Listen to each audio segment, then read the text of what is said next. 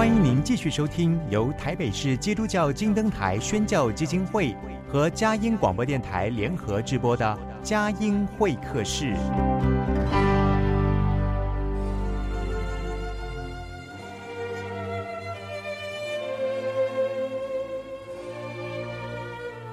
有了朋友的陪伴，人生不会寂寞孤单。在这个充满着欢笑和泪水的节目园地，愿它能带给我们生命的温暖与共鸣。亲爱的朋友，欢迎来到佳音会客室，让我们彼此真心分享，真诚以待。让我们一起留住感动，追寻光明。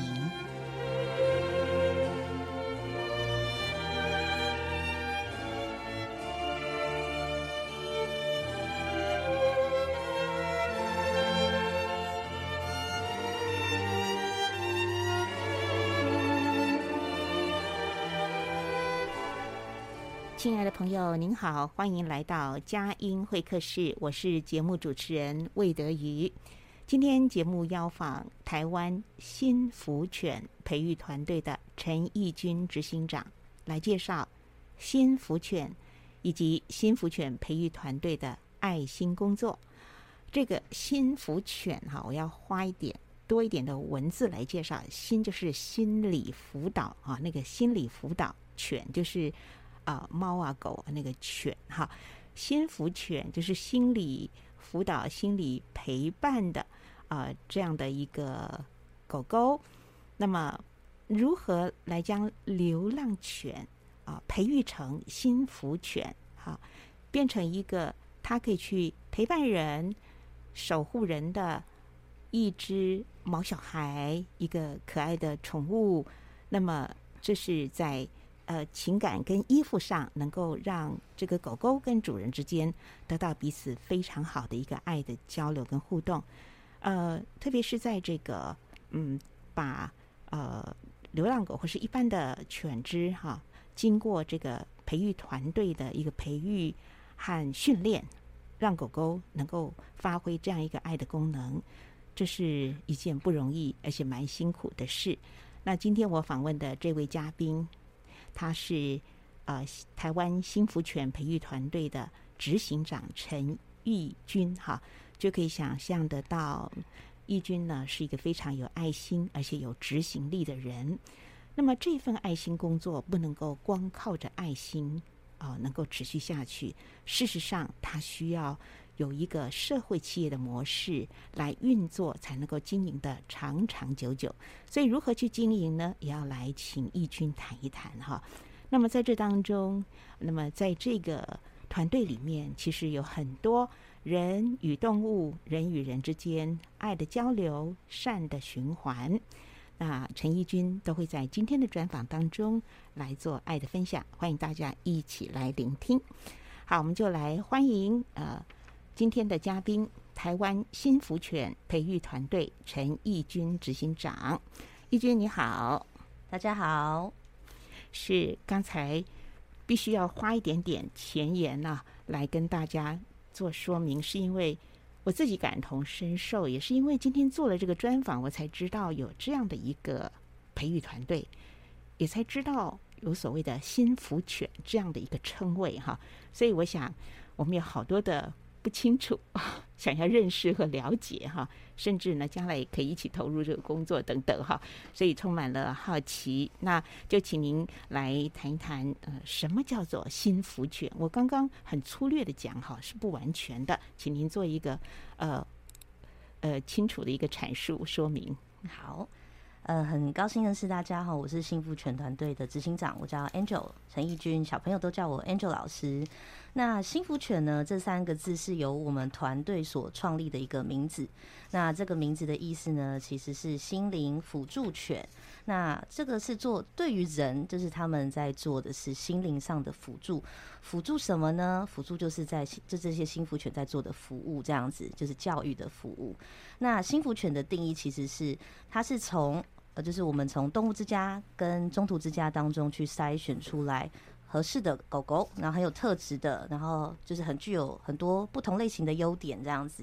那筛选出来之后，培育起来，让它成为进入到教育场域里面的狗老师。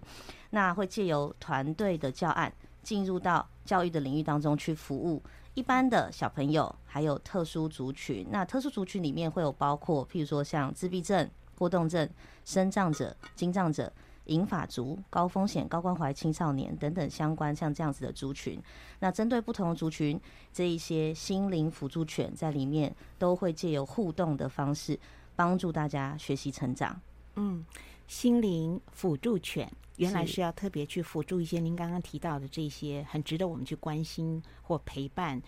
或扶持的这些孩子们哈，或者是有需要的这些弱势族群。那您当初是怎么会创办这样的一个培育团队？我相信一定有一个动人的爱的故事啊，跟我们讲一讲你投身在这个工作的经过。好，我之前其实是工程师，对，就是我之前在做的跟这个行业没有太大的关系。哪方面的工程？我之前是偏向网际网路，然后跟手机相关。那我在研究所那时候，我念的是纽约大学的，就是电脑科学硕士这样子。然后大学念的是电机系，所以原本就是要走现在目前一直都很夯的 AI 啊、手机等等这些晶圆等等这些相关的产业这样子。那的确我也去当了工程师，在纽约当了，回来台湾也当了。那在当工程师的过程当中，我获得了蛮多成就感，但是我还是很向往，希望可以在第一线，就是可以直接的帮助人。我希望不太希望隔着一个什么东西这样子，不像隔着手机啊等等这样。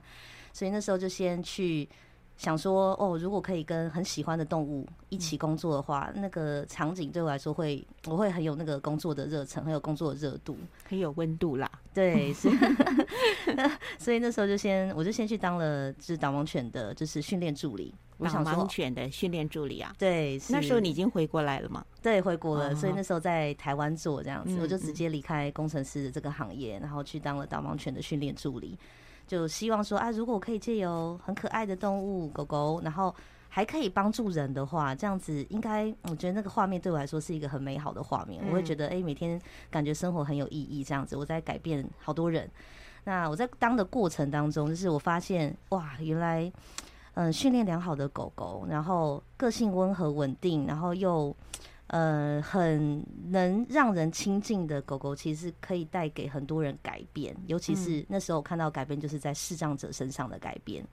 因为他帮助视障者不单单只是在专业技术上面带领他走出门而已，他其实给视障者很大的自信心跟信赖感，以及他开拓了视障者的社交圈。因为旁边其实有一只导盲犬，大家其实都知道说这位应该是视障者这样子，那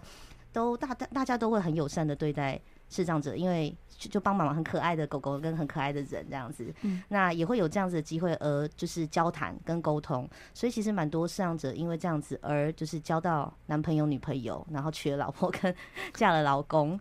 对，所以这个过程我会觉得说，其实真正在做是帮助视障者打开心房，走出来，融入这个社会。所以那个时候在想如果可以将像这样子的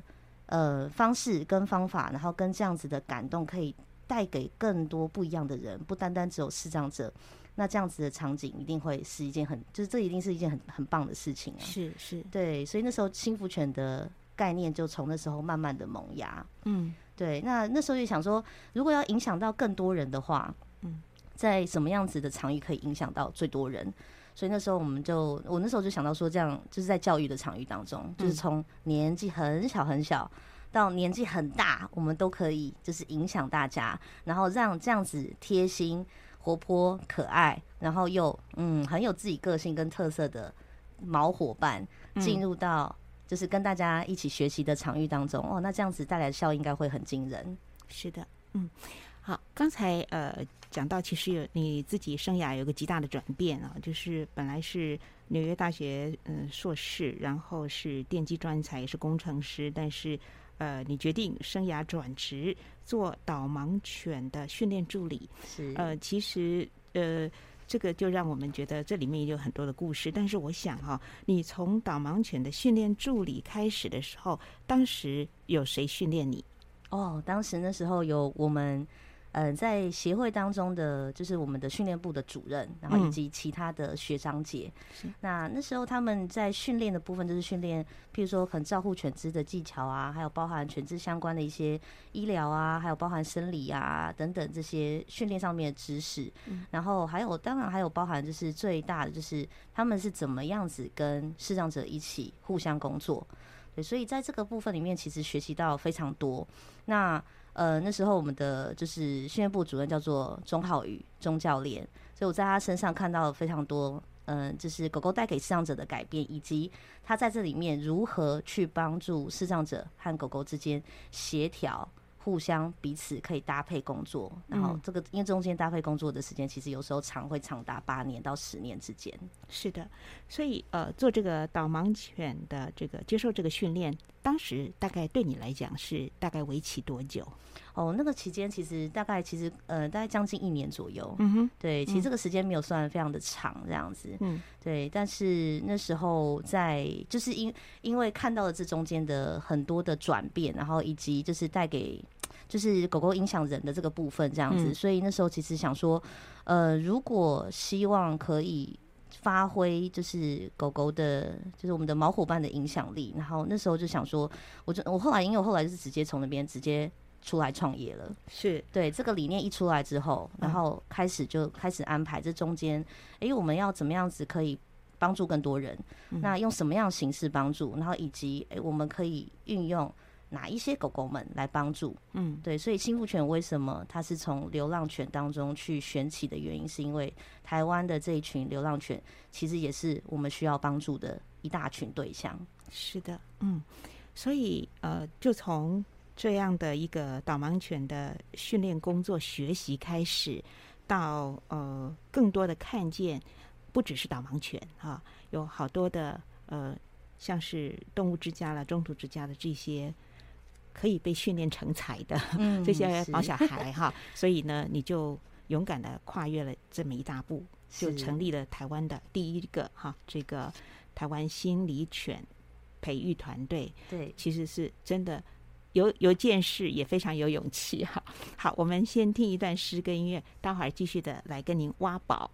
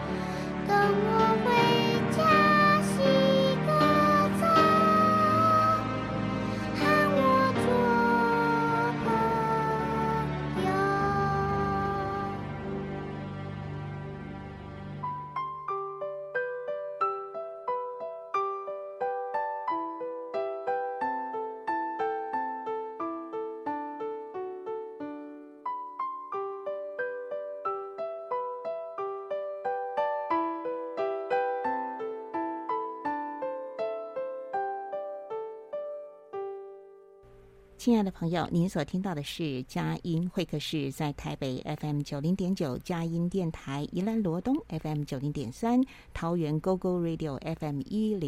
FM104.3。在爱呢，就是在别人的需要上看见自己的责任。今天呢，访问的这个嘉宾陈义君，我发现他就有这种特质，他就是在别人的需要上看见自己的责任，而且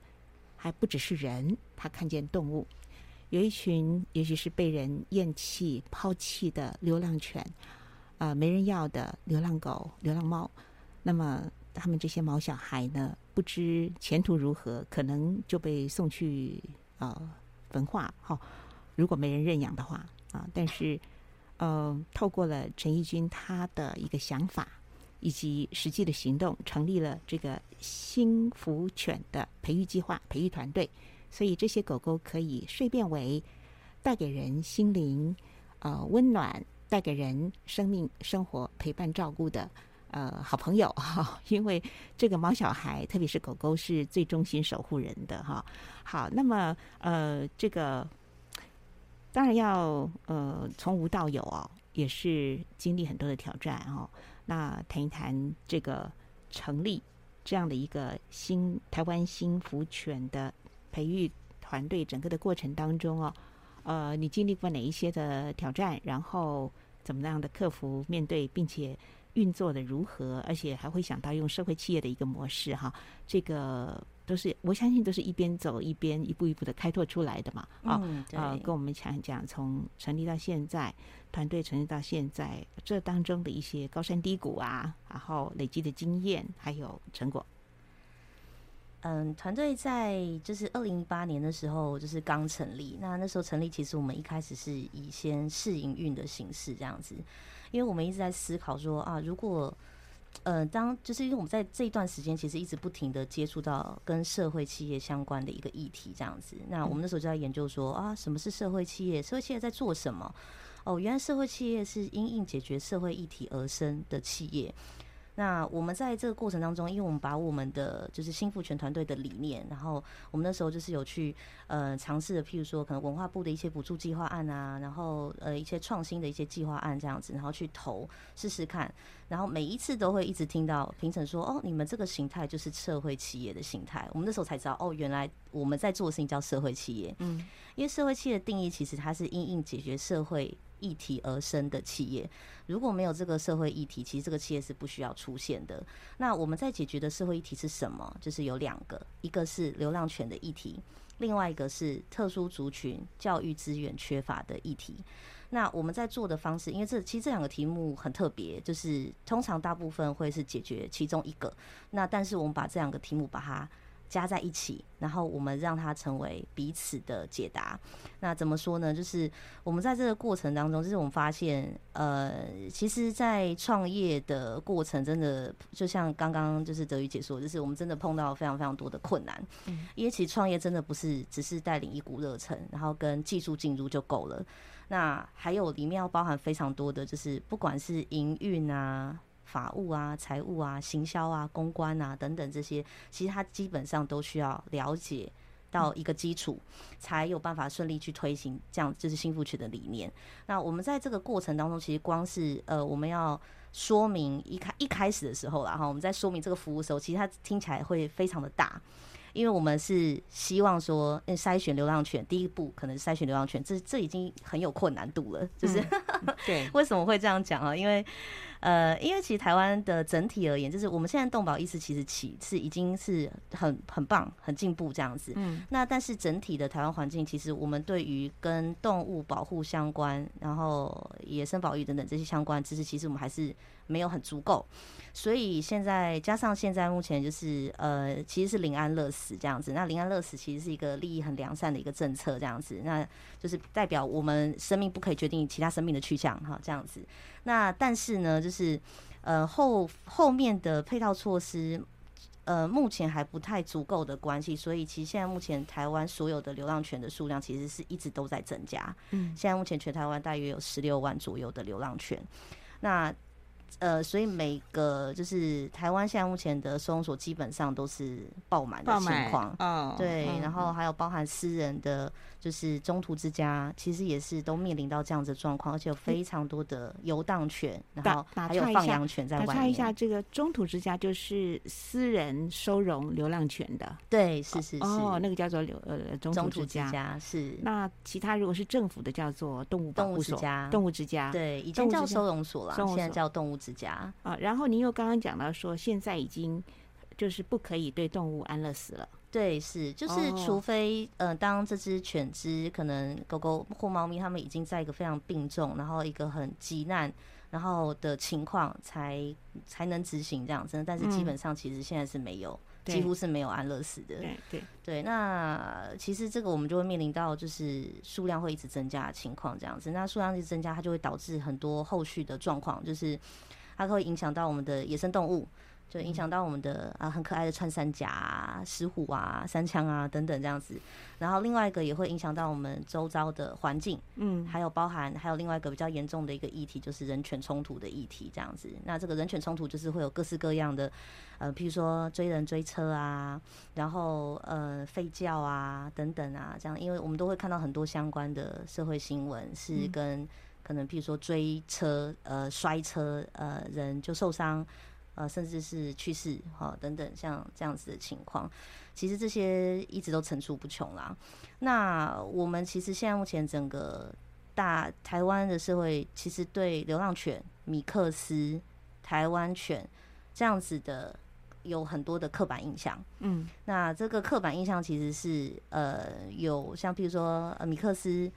就是很凶啊，台湾犬就是很凶啊。譬如黑狗，通常黑狗大家比较不太会领养，因为黑狗感觉就是很凶，看起来就是很凶。对，虎斑也是这样子。那还有包含是，米克斯就是不像品种犬这样，比较不值得珍惜等等，好，类似像这样子的感受这样子。所以其实在这里面，我们在关系到就是台湾动物保护相关这个议题，尤其是跟流浪犬这个部分相关的，其实我们是很希望在这个里面可以让大家有机会可以藉由幸福犬来翻转对流浪犬的刻板印象。嗯，同时我们进入进去，让大家有机会可以在这里面更了解。譬如说跟如果照顾一只狗狗，就是跟饲主教育相关了。当我们真的要跟一个毛伙伴一起相处、一起生活的时候，我们应该要注意到哪一些事情？是对。所以你们的这个培育团队啊，目前紧密合作的对象，应该会有几个端，对不对？对，一端就是有关动物之家啦，还有中途之家；另外一端可能就是饲主端。对，然后究竟你们要做怎么样的连结，或是要给这个所谓的犬只做什么训练，要给饲主做什么训练，这是我粗略想到的，不知道方向是否对，都请您再详细一点的跟我们说明。哦，没问题。因为我们这个我们的这整个的全民的计划叫做幸福犬互动教育计划。那我们在做的方式其实是一个比较特别的方式，因为我们比较没有直接的对到饲主，我们在对到的都是我们进入到教育场域当中服务的那一群个案。所以说像譬如说刚刚讲到的幸福犬进入到教育的场域当中，譬如说我就举个例子好了，像我们进入到特教班，那带领着我们培育出来的狗老师在特教班里面，然后我们就会设计教案嘛，然后带着这些小朋友去练习，说就是譬如说复健的动作啊，口语上的练习啊，认知上面的复习啊等等。那狗老师会在这里面，他在做的就不是只是陪伴，他在这里面做事，他们会非常的忙，他们在里面可能像譬如说可能跟精细动作的复习，那精细动作他们精细的动作的复习啊。对，那因为有些小朋友他们在手指头上面的这个能力是比较弱，譬如说可能很难拿剪刀。这些特教生他可能有多重障碍的状况是吗？是，或者是这些身心的状况比较特别的。对，是的、那他们会有因为他们不同的障别，然后会有不同的困难点，有些是动作上的困难，有些是认知上的困难，有些是情绪上的障碍。所以他在这里面，我们在教案里面其实会有很多是针对第一线的，比如说老师、社工等等，复健师，他们对于这个对象，比如说这个他们通常会统称为个案这样子，然后他们的 IEP 就是个别成长目标，就是他们的意思就是简单来说就是他们需要练习什么是可以帮助他们成长。所以有些要练习譬如说小肌肉，就是精细动作、手指头动作，有些是要练习大肌肉，譬如说手臂、脚等等相关这些动作，那有些是要练习讲话，就是他可能讲话发音是不清楚的，或甚至是他没有说话的意愿这样子，然后选择性缄默，这种跟心理上相关的。那有些是复习认知这样子。那其实在这些部分上，其实幸福犬进入进去的时候，就是他会借由譬如说可能练习精细动作的活动当中，幸福犬在里面他就要像我举个例子好了，小朋友可能他要在狗碗里面需要拿汤匙把零嘴拿到另外一个碗里面，然后狗狗拿到在另外一个碗，就幸福犬就会在另外一个碗前面等待这样子。那小朋友会因为很好玩的关系，然后而很希望去多多练习这个动作，所以我们会将这些练习动作去结合进入进去到好玩的教案里面。对，所以其实这个里面就是它像在这个部分，我们就是像刚刚回到那个，就是德瑜姐讲的，就是我们到底是怎么样子去影响大家？因为其实我们在这个教案的过程当中，大家其实会看到新福犬他们的优点以及他们的特质，然后他们也会知道他们的出生是流浪犬、中途之家、动物之家当中筛选出来的狗狗。所以当他们看到站上舞台的狗老师是这样子展现的时候，这样子其实会有机会有助于帮助大家去洗掉那些刻板印象，他们也会有机会去动物之家里面看看是否有适合自己孩子的，或是适合自己的狗狗。嗯哼，嗯哼，哇，这真是一个一步一步走起来都要非常踏实，而且很用心的一个工作。我们先听一段诗歌音乐，待会儿继续的访问陈义君执行长。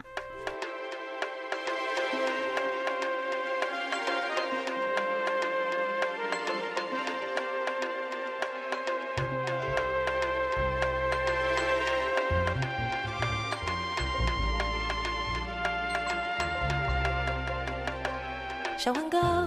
追蝴蝶，蝴蝶飞追乌龟，乌龟啊慢慢跑，跑向大石头，石头打到小黄狗。小黄狗追蝴蝶，蝴蝶飞追乌龟，乌龟慢慢跑，跑向大石头，石头打到小黄狗。小黄狗学小丑，翻个大跟头。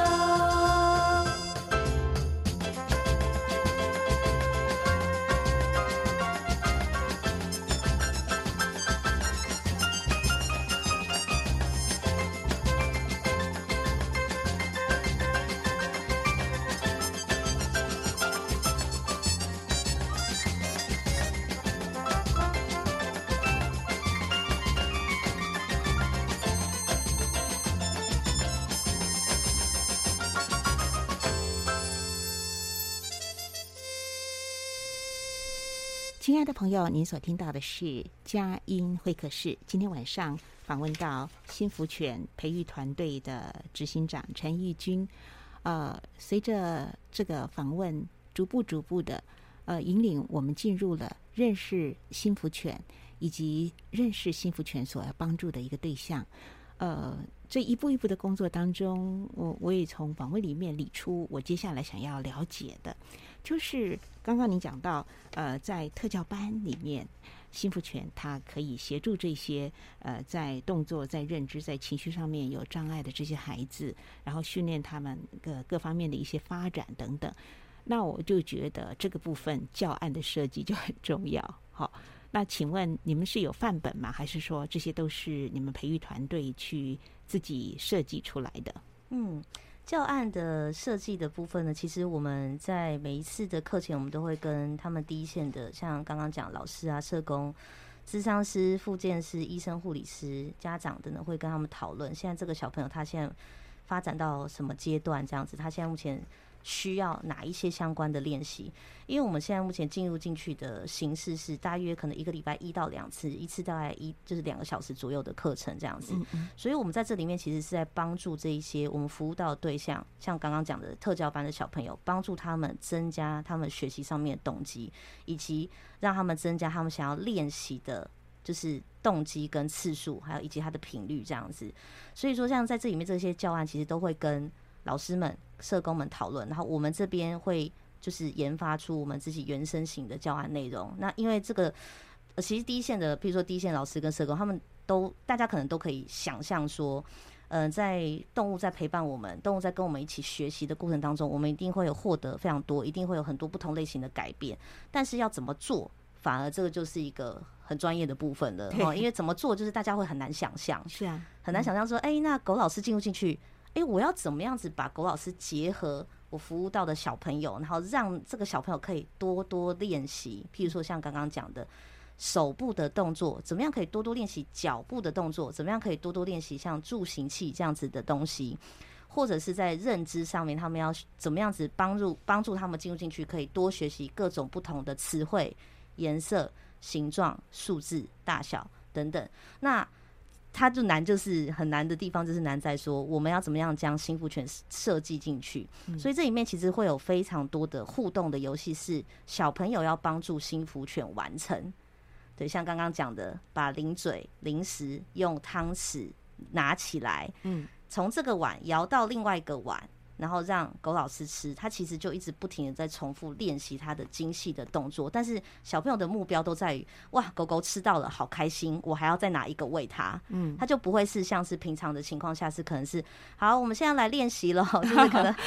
现在用你的，现在你要拿汤匙了，好，要拿个20次，就不是这种感觉这样子。对对对，这个就比较有趣、生动，而且人性化哈，是很温暖的人跟动物之间的互动，所以他会兴致盎然啦。然后提高他学习的动力。刚刚讲的说进入教育的领域，这个是特教嘛，特教的学生。那你也说其实是有很多的老人家也是需要被照顾的，是。那谈一谈对老人家的这个在幸福圈方面，他可以帮助一些长辈是怎么样的一种形式或者是需要可以帮助到老人家。在像比如说银发族，就是像社会局啊，或者是一些银发据点单位都会跟幸福圈团队合作。那针对银发族部分呢，其实这里面的银发的诉求是在说活络脑部，然后多多活动身体，然后多多运动这样子，然后增加社交的机会，就是多多跟旁边的其他的银发族聊天讲话，然后对生活是有期待有乐趣的，然后尽量不要就是让自己的心情，因为银发族很多就是可能子女没有办法陪伴在旁边，然后加上生病身体不舒服年纪大有很多原因而造成心情很容易会低落，然后有时候跟一些病症相关，譬如说失智症、阿兹海默症等等，然后跟小中风等等相关的影响到脑部的一些就是生病，那很容易会让就是这些银发族可能陷入到一个低落的情绪，加上可能会不停的回忆一些过往的就是不管是悲伤还是开心的事情，而导致现在的心情其实是非常的低落的。那我们很多银发族其实常常会碰到像这样子的状况，所以这一些对于银发族的诉求当中呢，就是他们就是在幸福犬的课程当中，其实也是让这些银发族转移他们的一个注意的一个焦点，就是让他们在课程当中就是专注于现在，专注于当下，专注于狗老师在做什么事情，怎么样子跟狗老师一起练习。所以他这里面诉求其实像譬如说运动、复健，刚刚也是很像，然后认知上面其实不是，反而不是银发族要学什么新的东西，对我们的课程里面来说，其实是要让银发族去思考说变化性、弹性，狗老师在这时候他会选择哪一个娃娃？譬如说我们有一个游戏就很可爱，就是有点像是小赌博这样子，就是地上可能会有大概8到10只娃娃这样，那个娃娃上面都有不同的颜色、不同的形状，然后可能是这个是鱼，另外一个是胡萝卜，然后再来这个是香蕉这样子。那每一个银发族手上会有一个硬币这样，好，那他们就要猜看。在前面的课程已经了解，譬如说我们的幸福圈奶茶，他在这个回合当中他会去选择哪一个娃娃，他们就要用他们的钱币去下注这样子。所以其实这个是一个不是常常在平常，就是它不是一个因为这银发族有时候他生活非常的规律的时候，其实就比较欠缺弹性这样子，那欠缺弹性就很容易会卡在一些比较固着或是容易在焦虑的情况下，所以这有点对于银发族就会偏向很像是团康类型的活动，增加他们去思考，增加他们跟旁边，因为我们会有分组的游戏，他会跟旁边银发族讨论要 PK， 然后就红白大队 PK 谁可以把球踢到哪个地方，然后幸福犬会再把球捡回来给银发族，所以这个互动的过程当中可以帮助银发族就是可以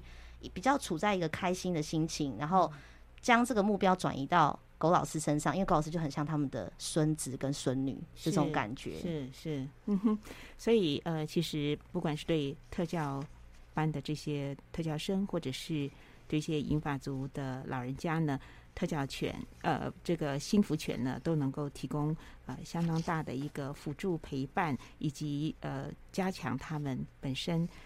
各方面就是活化啦，或者是认知啦，或者是情绪的平稳等等，因为毕竟动物和人都是这么活生生的生命，好，那是生命跟生命的一个相遇。另外呢，我们说毛小孩啊，那个抚触的感觉是很疗愈，我们都很需要被陪伴被疗愈啊，所以真的是一个非常有意义的工作。那在台湾来讲，应该你们是第一支这个培育团队嘛，是吗？对，以幸福犬这个来说，就是纯进入到教育场域，又是运用流浪犬的，这个是目前台湾是第一个团队。其实就连在世界上都是啦，是啊，因为没有任何一个单位是完全是运用流浪犬来当狗老师，因为光是那边前面培育的部分就已经很挑，就这个在技术性上跟培育起来的其实就非常挑战专业的技术。对对对，所以很多东西可能都是你们自己先想出来的，创新出来的，然后试做出来的，然后不断的讨论之后研发出来的哈。是，所以一直从创立到现在，我想这些年间你大概都是殚精竭虑哈。那当然，其实我觉得能够不能够运作下去，经费的来源等等也是非常重要的哈。所以谈一谈这当中，可不可以给我们举例来讲，曾经有过的哪一些让你觉得印象很深的挑战，可是你克服过来了？哇，这个哇，这因为创业的过程当中，我相信应该每一个创办人都会有类似的心情啦。就是当我们正在进入到一个全新的，因为其实在幸福犬在做的这个服务内容，其实它是非常的创新，然后运用的方式也很创新，所以相对来说我们在面对到其实是一个很新的市场。那但是这个市场呢，就是完全是针对像我刚刚讲的，就是一般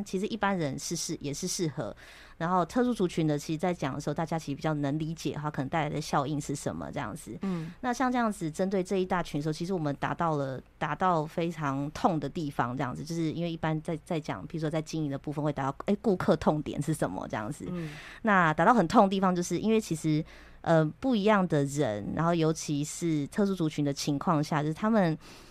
真的能被启动到的点都不一样。有些是可能要靠听的学，有些是要靠说的学，有些是要靠看的学，有些要靠实作的学。那我们的部分是借由动物，就是借由狗老师进去，然后帮助他们可以结合这一些不同类型学习的方法，然后去强化他们的学习动机这样子。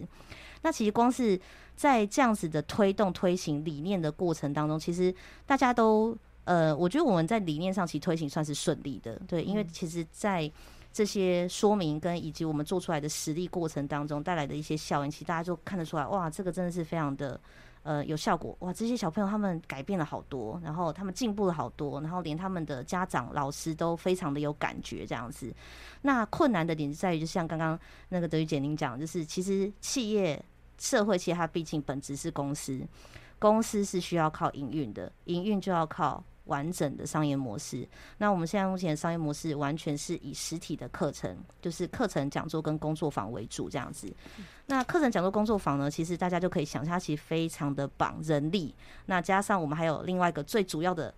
对象就是我们的狗老师，所以很绑狗力跟人力其实都很辛苦这样子。那我们在招募的时候其实很需要很适合做这件事情的人，就是人才进来这样。那这个人才又需要他不能只是爱狗而已，他还需要爱人，我们这样子才有机会培育起来是喜欢人的狗老师。所以光是人才招募这件事情，其实对我们来说，哇，也是一个很大的挑战。再来营运的部分，就是其实公司在要能顺利的慢慢的成长，真的是需要靠很多就是要完整的服务啦。那完整的商业模式其实真的是我们就必须要大量的曝光给非常非常多的不同的组织，然后跟民众看见，然后我们的等于是我们的能接到的课程才有办法进来这样子。所以其实前面真的很辛苦，因为我们前面光是训练狗老师要花时间，训练人也要花时间，授课也是花时间等等，然后整理后面这些其实全部都很花时间，然后我们又要很努力的去推广，让大家知道我们，所以我们整个是一个很分身乏术的情况。但因为前面我们真的我们在做这件事情，其实政府都有很支持我们，这非常的扶持我们这样子。所以我们在可能台北市啊、新北市、桃园啊等等相关的这些政府富裕的基地，然后以及政府就像可能经发局啊，然后等等社会创新实验中心，其实这些他们都有相关的资源跟支持，所以才不至于说当我们在这个营运当中我们遇到譬如说就是一些营运上面困难的时候，我们没有人可以请教，因为其实真的创业的路上，要找到老师不是一件容易的事情，因为我们全部都是重新在学，对，而不是重新，而且是创新在学，对，没错，真的，对，没错，创新在学。然后我们又是一个新路线，所以有时候甚至连可能老师都没有办法太理解说我们这个产业底下，我们有时候遇到困境什么，所以我们变得我们自己要去把它厘清出来，然后想办法让我们的顾问理解这样子，然后知道可以，然后顾问可能他就他的经验，然后去给我们一些解答跟方法。其实这些，就是真的都不是那么困难。所以光是我们可能把我们的商业模式去，让它去架构的更完整，其实这个部分就已经很困难了。那真的是不太容易的事情。有梦是很美哈，然后但是逐梦踏实呢，就是一步一步用心的耕耘，那是有多少的实战经验去累积起来，特别这当中还要创新，还要营运啊，这艰巨的工作，陈奕君确实做得津津有味。好，我们听一段诗歌音乐，待会儿继续的访问陈奕君。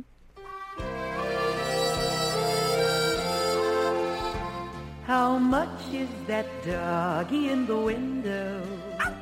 The one with the waggly tail. How much is that doggy in the window? I do hope that doggy's for sale. I must take a trip to California and leave my poor sweetheart alone. If he has a dog, he won't be lonesome, and the doggy will have a good home. How much is that doggy in the window?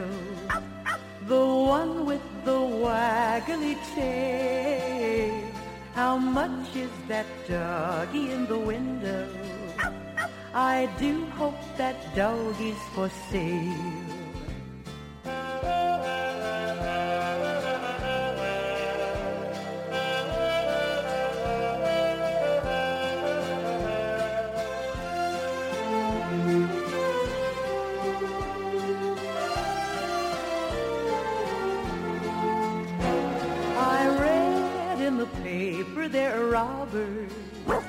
With flashlights that shine in the dark, my love needs a doggy to protect him and scare them away with one bark. I don't want a bunny or a kitty. I don't want a parrot that talks. I don't want a bowl of little fishies.He can't take a goldfish for a walk. How much is that doggy in the window? The one with the waggly tail. How much is that doggy in the window? I do hope that doggy's for sale.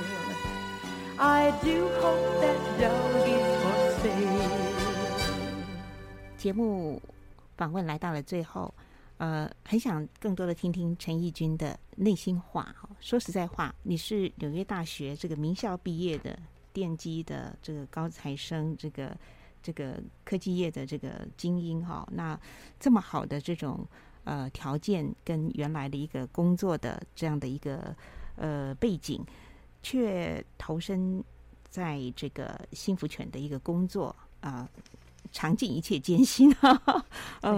对，谈一谈就是从你决定这样做之后，一步一步走过来，那你的家人是支持吗？还是你朋友圈会不会质疑啊？哈，然后你自己生命的一个转变，对这个决定到现在来讲，你一路坚持下去的这个动力哈是什么？那时候其实在做幸福犬，因为它完全是一个没有人听过的东西这样子，所以那时候其实家人不太理解我在做什么，会觉得说啊，你是要就是变成狗场然后收容很多狗嘛对，然后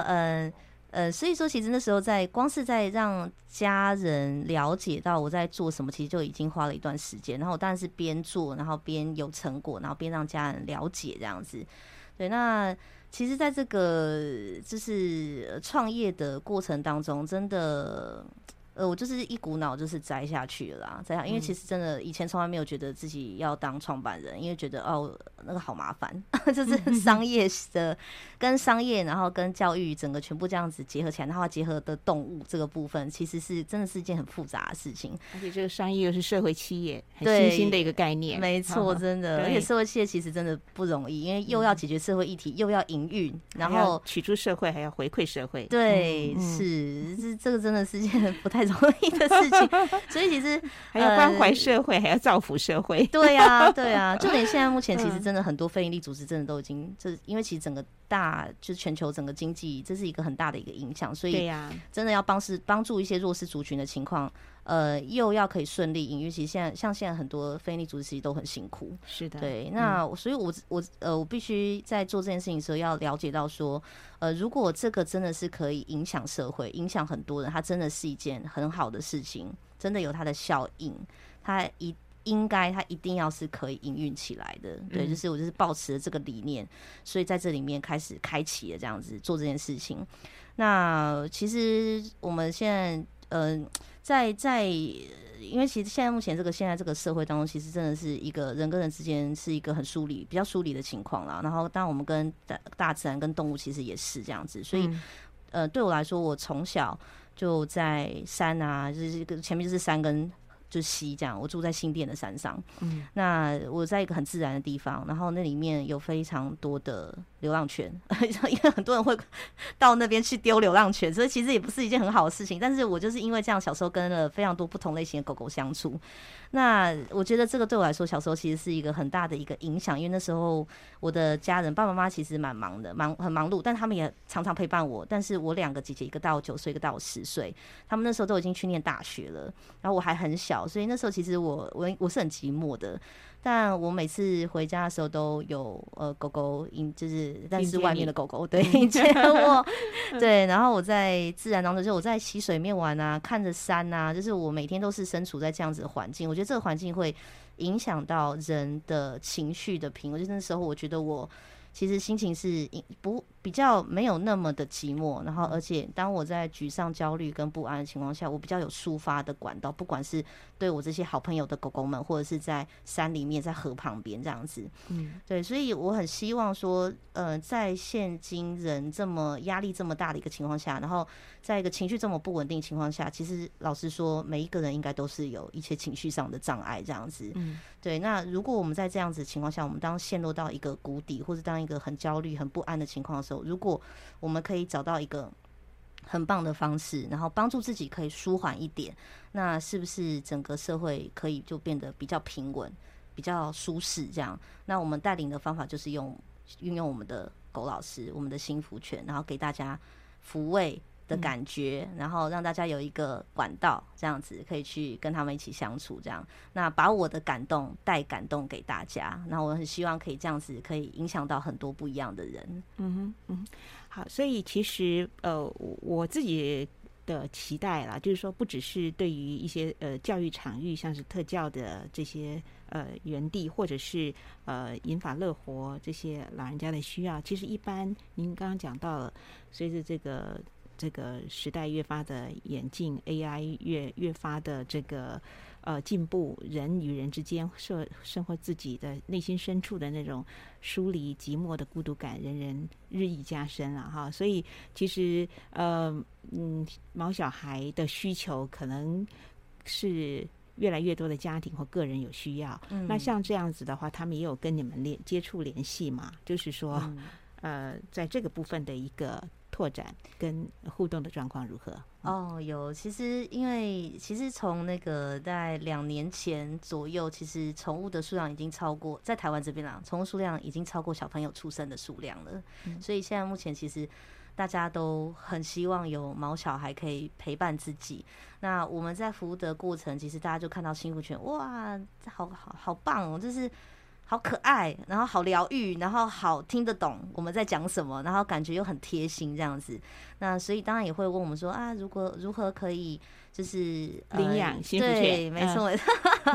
对，领养幸福犬，或是如果可以领养到像幸福犬这样子这么棒的狗伙伴，然后家人，然后进入到家中。所以我们近期才有推动一个就是种子幸福犬的计划。那这个种子幸福犬计划就是我们跟中途之家合作，然后培育中途之家里面的人员学习评估的技术，那他们可以将他们譬如说200狗场里面200只狗狗评选出来，已经准备好的等待家的很棒的特质的狗狗，先评出第一批这样子。然后这批狗狗其实我们会再从里面就是筛选出来，也许他们是有适合成为专业的幸福犬，进入到我们的团队，就被我们团队收养。但是他们进入到成为种子幸福犬的情况下，就代表他们其实也很适合进入家庭，他们有各自很棒的特质，有些适合陪伴小孩，有些适合陪伴银发族，有些甚至适合陪伴喜欢户外运动的夫妻等等。所以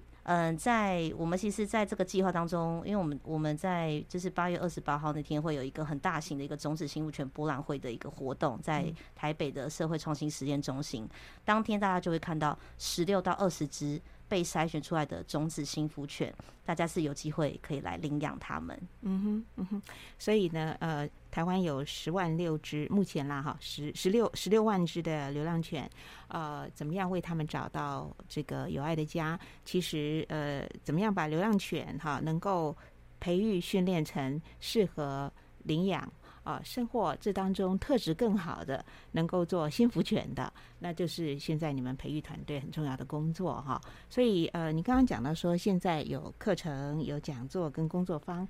就是我们要这些资讯的话，可以到你们的脸书粉丝专页嘛，是吗？对，是。那欢迎大家可以到幸福犬的脸书跟 IG， 那我们的脸书的名称叫幸福犬心流幸福研究室。大家其实搜寻幸福犬就会找到我们了，那所以可以在里面可以跟我们就是就是说需要课程的服务啊，或是讲座、工作坊这样子，都在里面。那我们的团队老师都会回应您。好的，好，那在今天访问的最后，我们要再听听你的内心话，是分享一下你的人生座右铭啊。好。我的人生座右铭在我开启了社会企业当中就开始有所转变这样子。我的人生座右铭其实是就是我们的那个诺贝尔和平奖的得主就是尤努斯，他就是开启社会企业的第一位的一个很厉害的一位。他现在应该是印度的经济学家哈，对，没错，他还在，我觉得他好厉害。对，对，他说就是一个人的影响力是没有极限的。其实我真的受到这句话影响很大。那在我们幸福犬这边，在我这边，然后我想要改一下这句话，就是一个人跟一只狗的影响力是没有极限的。我们希望可以带领我们很棒的幸福犬来跟大家学习，然后一起改变大家。多么的温暖又坚定祝福你谢谢好，非常谢谢陈奕君小姐接受我们的访问，她是台湾幸福犬培育团队的执行长。谢谢奕君，谢谢，也祝福你。谢谢，谢谢刘姐，谢谢大家，谢谢。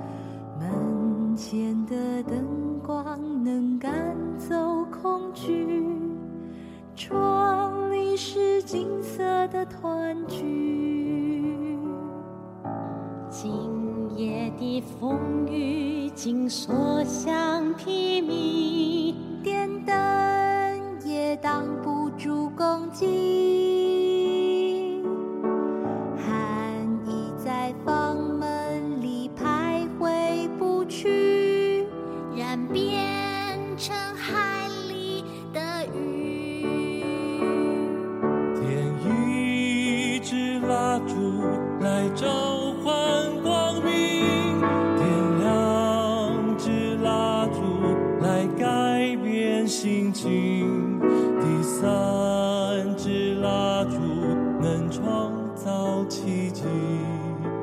光影飞舞到梦里。点一支蜡烛来照亮光明，点两支蜡烛来改变心情。第三支蜡烛能创造奇迹，光影飞舞到梦里。这还是我们家金色的团聚，风和雨都不会逼近。烛光的小船在黑夜里航行，灯塔就在我们家里。这还是我们家金色的团聚，风和雨都不会逼近。烛光的小船在黑夜里航行，灯塔就在我们家里，灯塔就在我们家里，灯塔就在我们家里。